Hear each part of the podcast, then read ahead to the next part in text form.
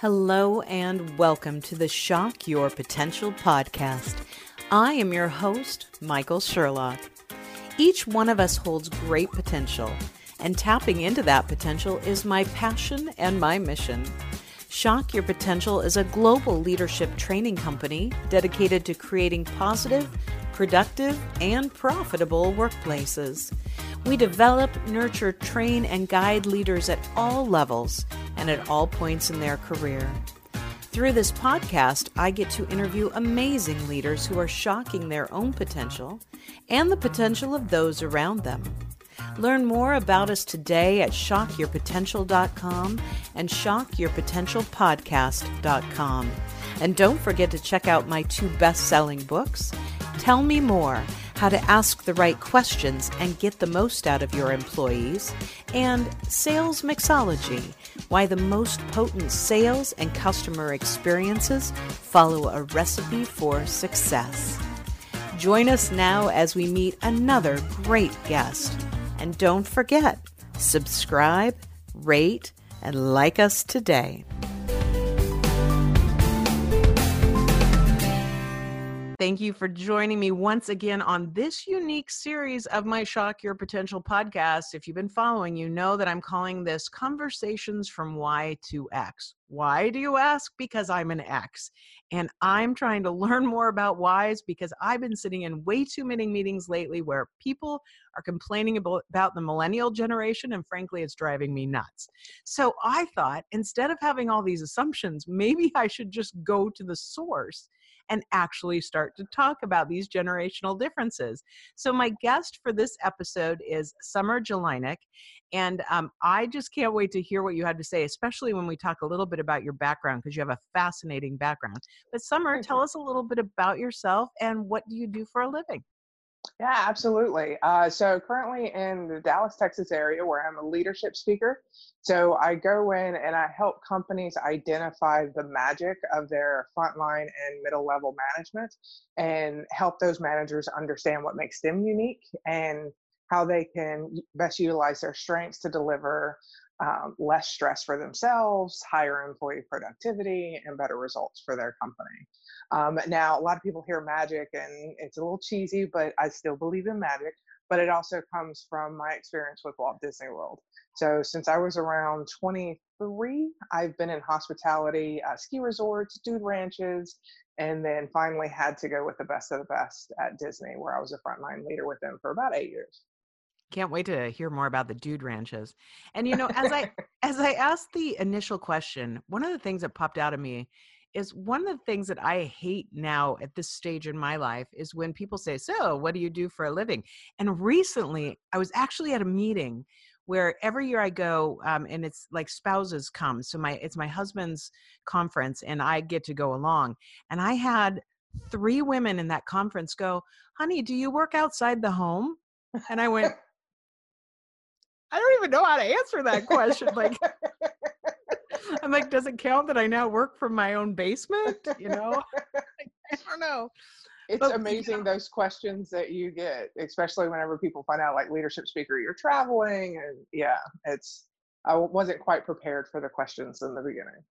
Well, and I wonder too, you know, about how much we, especially in my generation X, we define, have defined ourselves by what we do instead yes. of who we are and i i'm battling with that right now but i i think we all still battle with it so i kind of apologize for launching with that maybe i should be flipping that up but the next question that i love to ask is but what do you love to do in your free time when you're not working uh, well, I have a young family. I have a three year old. So, like many millennials, I got started a little bit late on the family track.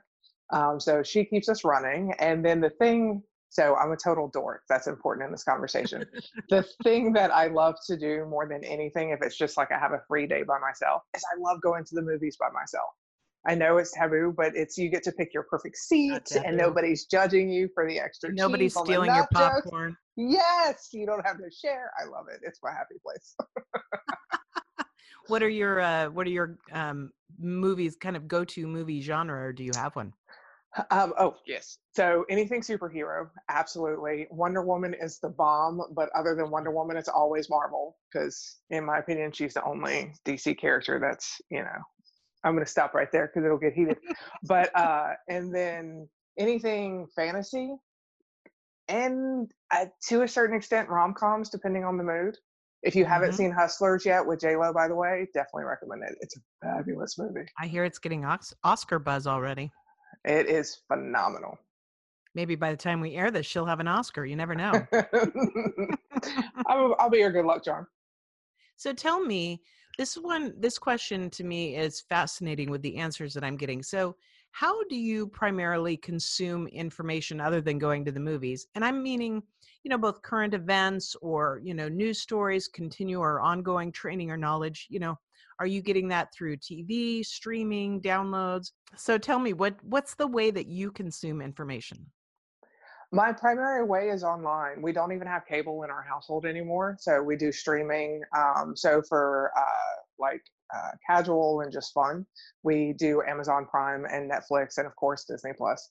And then uh, for news, it's it's online. It's flipping through uh, Flipboard, NPR, uh, Business Insider, and but I have to tell you, every night before I go to bed, I still break out a traditional book and I open it up and I like the smell and the feel and flipping through the pages. And I think that's part of because I'm on the cusp between Gen X and millennials, so we're called Zennials. And mm-hmm. I remember what I grew up reading books. The computer was, didn't exist yet. It wasn't until I was maybe 11 or 12.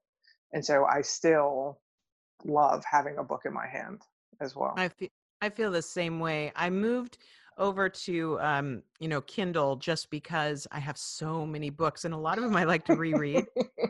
and like you, I love fantasy books, so you know most of them are like 700 pages long. So I have yeah. I have moved over, but I still have my collection of of actual books, and I that to me is that sense of it's it's a part of my entire being. So I totally yes. get that. But the logical part of my brain is you're not lugging that thing on the airplane anymore. Yeah, I haven't broken down for a Kindle yet, but the more I'm starting to travel, the more I'm like, you know, this will be easier. Well, and first with the Kindle, when I first got the Kindle, I got the actual Kindle that did nothing else because I didn't want the distractions of other things, you know, pinging on me or my email on it. And now I've graduated to, you know, the iPad and, you know, so I've got everything on there and I can tell that I don't I don't have the ability to focus the same way that I did when it was just the Kindle but you know yeah. these things you know they outgrow themselves and you know pretty soon now i'm like what happened to the kindle? That just had the books now that's what i'm saying i remember in my day i had that kindle that just had books i don't know why i went into a southern accent it just it just came out. It's okay i'm from louisiana reminded me of home. Very good. Oh good i actually sounded like someplace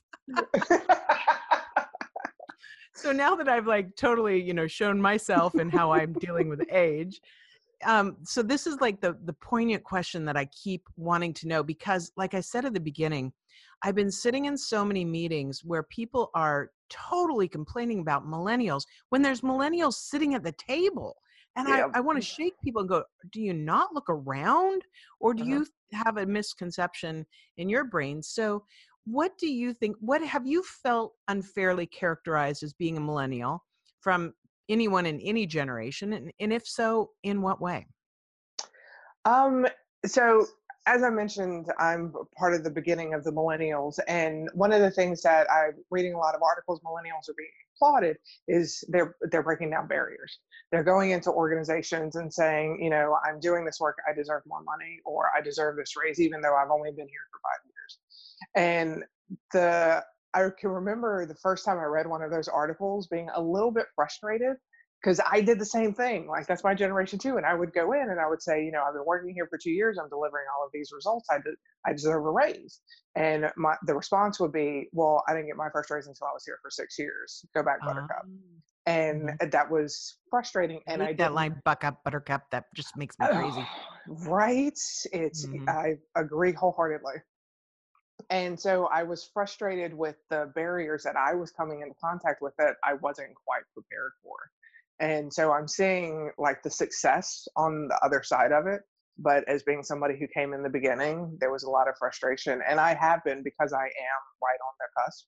I have been at the table where they're bashing millennials. And a big part of my leadership style and what I teach, I have what's called the magic principle. And the first letter, it's an acronym, the first letter is man- uh, M for manage yourself 1st mm-hmm. And that's one thing that I've always thrown back at them is like, if they're not responding to your leadership, it's not their ability, it's not their responsibility to adapt to you as their leader it's your responsibility to adapt to them. Because when Very they adapt to you they'll find a new job. That's how they adapt. Mm-hmm. and it's a lot of hard conversations that you know back in my day the employees had to adapt to us well back in gen x and boomers the employees stayed at the same company for 30 40 years we mm-hmm. all of the generations need to be adapting to the, to the new world the way it is today yeah, that's true. It's a really good point because I was often looked down upon, um, and I'm clearly Gen X, but uh, because I moved around job wise. And people are like, What are you doing? You don't show any stability. And I'm like, But every job I've taken, somebody offered to me out of the blue. Uh-huh. I wasn't going out and searching for them. Jobs came to me and those opportunities I- increased what I, you know what I could do and what my positions were. And so, you know, I have no problem looking at my career and seeing a bunch of bounces, but I do I do wonder about this concept of people, you know, in the millennial generation bouncing faster. And mm-hmm. I have seen it on resumes, but not enough to say that I can blanket that across. And yet, I don't expect anybody to work anywhere for 40 years. My God, I'd be bored out of my mind. well, and I think what a lot of people forget is that the every generation you go through this growth in your late teens early 20s you're trying to figure out what you, what, what you want to be when you grow up and mm-hmm. millennials are the first generation that's been under the microscope for all of this so the millennial generation oh they're job hoppers no they're a normal 20 year old trying to figure out what's next right. so i think we forget about where we were when we were that age and just start making assumptions and the media mm-hmm. helps speed that up I do. I th- I think that is part of it. You know, it's how it it how it is resonating throughout all of our media channels, which is part of my question on how people are consuming media and in training and and current events.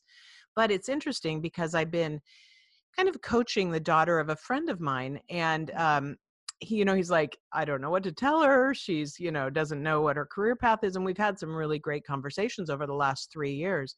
But she called me about a year ago um, because she wanted to change jobs again and i she's telling me all the reasons why and i knew when she changed to this other job and it was really interesting because she'd only been with the new job maybe six months seven months oh. and she you know she talks and talks and talks and finally i said you know what i'm going to tell you she goes i know you're going to tell me i need to stick it out longer. I said why do you think i'm going to tell you you need to stick it out longer because it doesn't look good to job hop that quickly. I'm like, okay, why else? And as we talk through, she goes, you know, maybe I'm not giving it enough a chance or whatever. But, and I said, but the, the key is, is what everybody forgets and what, you know, even I forgot at times at points in my career is that the grass is not always greener somewhere else. Yes. And sometimes it is. You know, don't get me wrong. Sometimes there's really horrible, toxic environments. But mm-hmm. sometimes it's just a little bit of maybe not suck up buttercup but you know suck it up and get some tenure on there so you can make a better move instead of an emotional move. You know that charge where you're like i've had enough i'm leaving. Well enough of that that can be really dis- destructive to your career trajectory because mm-hmm. people will start to take notice of that. Well, I think that's where having, you know, I'm a big fan of getting a whole bunch of different people together so that they can share different experiences. So, and a big area of that is the different generations. The Gen X and boomers can have conversations with millennials and share that experience because we were also the instant gratification generation, right? Yes. If we didn't like something, we could just shut it down and walk away from relationships with texting and online gaming and online dating. I mean, we truly are the instant gratification. So as as I know I experienced this growing up in the corporate world, as I grew up, I had to start tempering that with some maturity and ability to stick it out past the honeymoon phase. The honeymoon phase right. was a blast, but what happens next? Yeah, that's a really great point. I haven't really thought of it that from that that standpoint about how much technology plays in terms of I hate to say it like this, but attention spans, you know. yes. I mean, because, you know, and I thought maybe probably my generation because it was the first to really grow up heavily on TV. You hmm know, the boomers had it, but it wasn't the same. It was a whole family event. You know, you know, my generation was like, leave me alone. I'm watching my TV show. Right. And by the way, I'm going to pull the cord from the phone in the kitchen all the way into the living room with me to talk to my best friend. so I had 30 minute increments. It was a little, little longer, you know, attention span, but not by much. Hmm Well, and that was with the TV coming out and then growing into technology. That was when we started doing things individually versus being a part of a family in it, like the boomers. Yeah. And you know, it's interesting too. I listened to a generational speaker a couple years ago at a conference, and one of the things that he said really struck with me. He's like, you know, if you look at this, and this may be generalized, so I'd like to know your opinion on this, but I know it was at least true for my generation. He said, you know, the boomers made things happen. They came home and they had to work. They had to Mhm. work. They had to make it work. They had to raise a family. There was no ifs, ands, or buts and so they just did it no matter how horrible it was no matter the you know whatever they just did it the gen x group came in and still learned things on them for themselves because they had to learn new things and new technologies and had to learn it and felt pride in the learning process mhm, so therefore you know as he, he was saying so therefore as gen x start to manage millennials and y or and z's that there's this sense of our our normal reaction is say well i learned it by doing it myself. You'll mhm. feel better about yourself by learning it on your own you know and i trust you. If you need me i'm here. And he said the problem with that is the millennials and and don't even talk about the z's yet in this but the millennials are like well if you already know how to do it why are you torturing me why are you making me have to learn this? Just tell me so I can get on to the next thing. And I remember thinking, you know, in my in my leadership positions all throughout my career, is that sense of, hey, I'm here for you, whatever you need, but I didn't want to micromanage because. I'd been micromanaged and I hated it. But I'm wondering now if that was if that's correct, if a millennial sees it that way, or if that was just me and maybe I could have facilitated better communication with my direct reports over the years. Well, I think one of the best things, especially if you have an intergenerational workforce, the best thing as a leader is to have a conversation and ask people, say, you know, this is my leadership style. I know it doesn't work well with everybody. So I need you to tell me when it's not working.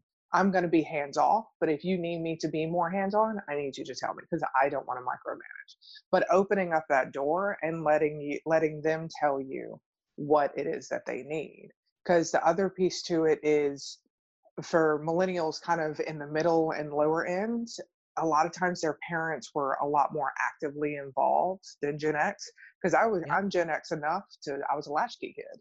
Like I would walk home from school in fifth grade and make my own dinner and things like that. So that's not something that many millennials experience as they got further into the millennial arc. So as a leader, it's just being aware of if you have a boomer and you have a millennial, they need the same needs to feel satisfied and happy, but how they receive those needs is going to be different. So Absolutely. adapting to them and asking for that feedback and then giving them feedback as well. I found that as a leader, if you're asking for feedback, it makes giving feedback a little bit easier whenever it's time to give it to the other side. Yeah, and you know the term latchkey kid doesn't even apply anymore because those Mhm. parents would be uh, either shamed on uh, you know whatever front, or they'd be you know the police would be called for them.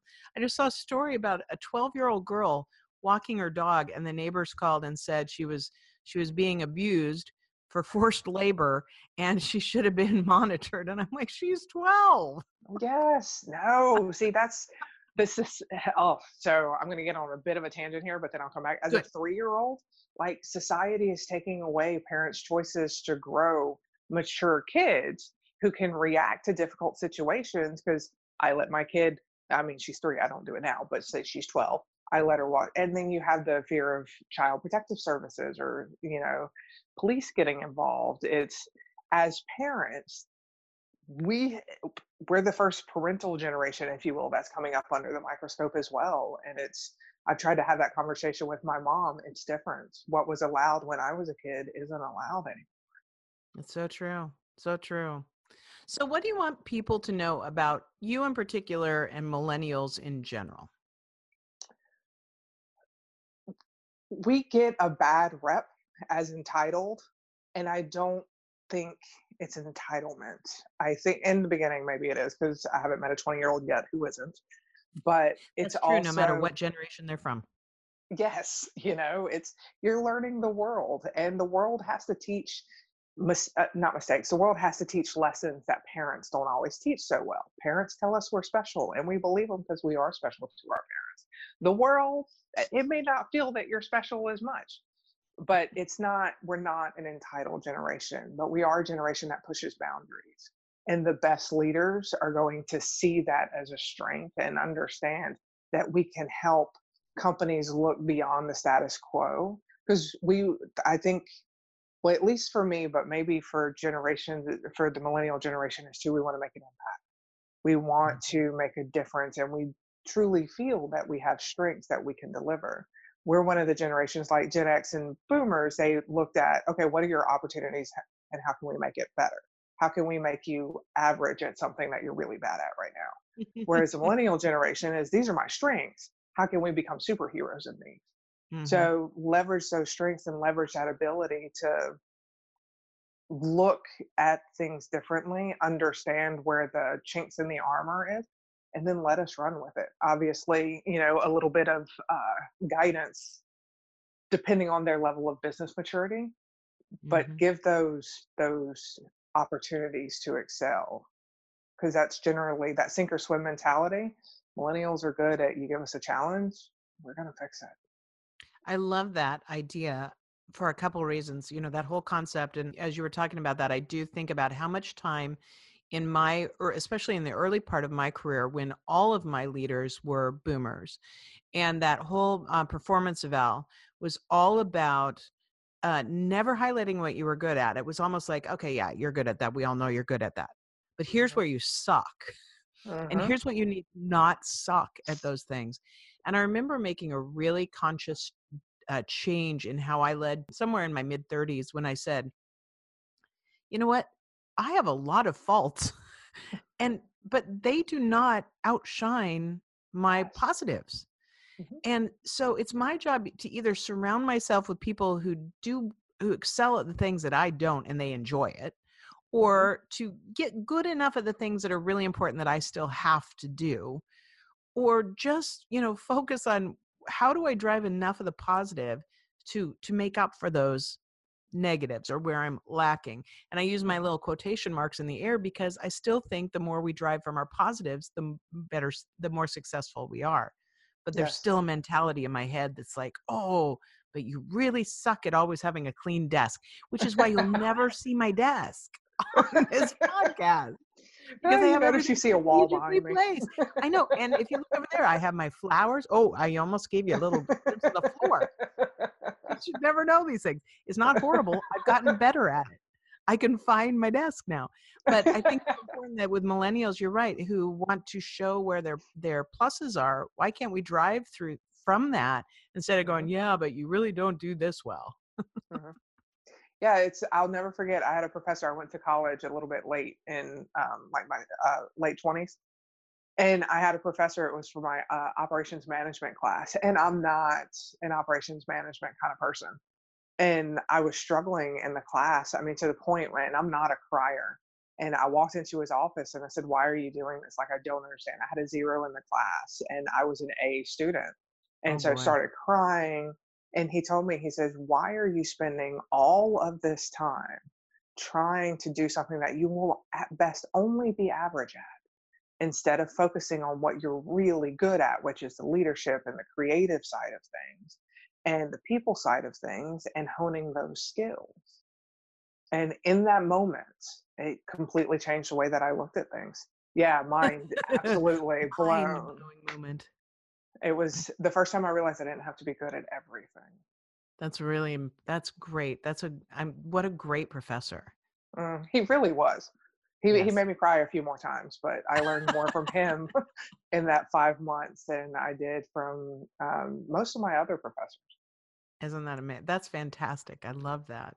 Uh-huh. So tell me a little bit about I, I love this concept of work life balance. And the reason I ask this question is and the question is do you feel you have a strong work work life balance? And if so why? And if not why not? But the reason that i ask the question is that another misconception i think that's out there or some things that i've seen prior to all this have attributed it only to millennials. When i look back it's not only happening to millennials but sometimes when i told people that work for me that i want them to have a strong work life balance they took it to a point of a strong life work balance.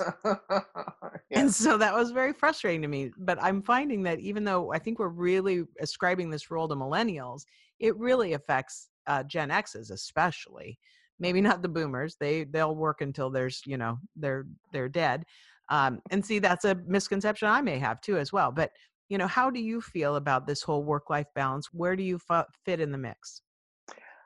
So I fit in the mix. I think work life balance is a myth. It's going to, just like anything else in our mm-hmm. lives, it's cyclical. So right now, I am working my day job, which is uh, I work in retail, so over 40 hours a week, minimum 50. And I'm working on my leadership business, so there's a ton of time in that. I have a young family with a three year old. I'm sure you've noticed I am a female, so the mom, I I don't mm. prescribe to the normal mom um, stereotype and so trying to balance all three of those things, I have no balance in my life right now. None. Anytime I'm pulling from one bucket, I realize I'm pulling away from the other buckets. Mm-hmm. But I also know it's short term and I'm able to get to the point that I want to get to in the future. So I think work life balance is going to be different for every person at every stage in their life. When I was in my 20s, I was that person that would work 70, 80 hours a week without even blinking and then ask if you wanted me to come in on my day off. I mm. loved what I was doing. I loved my job. So it just, for different people at different stages in their life, they need different things. And I think as leaders, we have to be able to manage those conversations. Like you have a new mom with a six month old, and you have a 20 something who's looking for the love of their life. Is the new mom going home to pick up their kid from daycare as important as giving the 20 something time off to go to a party where he or she may meet the love of their life? Like mm. how do you manage balance for every person where they are in their life and make it an individual experience while being consistent? So i think that's one of the trickier trickier areas of leadership right now is that work life balance because it does vary for each person but you want to make sure that you're being consistent and fair at the same time. So that's, there's not an easy answer. That's such a great uh, point too because who are we as leaders to judge whether or mm-hmm. not one scenario is more important than the other. Mm-hmm. And something else you said, I think, is also important for all these generations that are coming up. Um, so you know the the uh, millennials, the Gen Zs, and everybody beyond them, is that the definition of you know the wife staying at home or the wife always being the one to take care of the kids or to have the meal on the on the table is really changing and it's interesting to me because here I am, I'm 50, I'm almost 51 and I'm, you know, now running my own business and I I love this life and my husband works, you know, a traditional job in an office when he's not traveling. And more times than not, he's cooking for me and I'm mm-hmm. home quote unquote all day long. And I have this guilt complex still like I should oh, be the little woman to have food on the table. And he right? keeps saying, quit being ridiculous. You're not working less hard than I am. It's just different. And I hope that millennials and the Gen Zs and the others find a little more peace than my generation has had, where we where it's okay to have shared roles and responsibilities that aren't the traditional husband brings home the bacon, wife has the meal on the table. You know, and I know we're beyond that, but not all mentally are we beyond that. Right. Well, and I think because I live in a very untraditional household, in that, you know, I am the ambitious one out of the relationship. My husband is more of the supporter, and he absolutely has my back and does whatever it takes to support me in my ambition and my desire to be successful. Um, whenever we moved from Orlando to Dallas, I uh, recruited my brother to come with us, and he actually stays home and takes care of my daughter and does a lot of the cooking. So four days a week, he does the cooking. He helps with laundry, things like that, so that I can invest so much time in this business.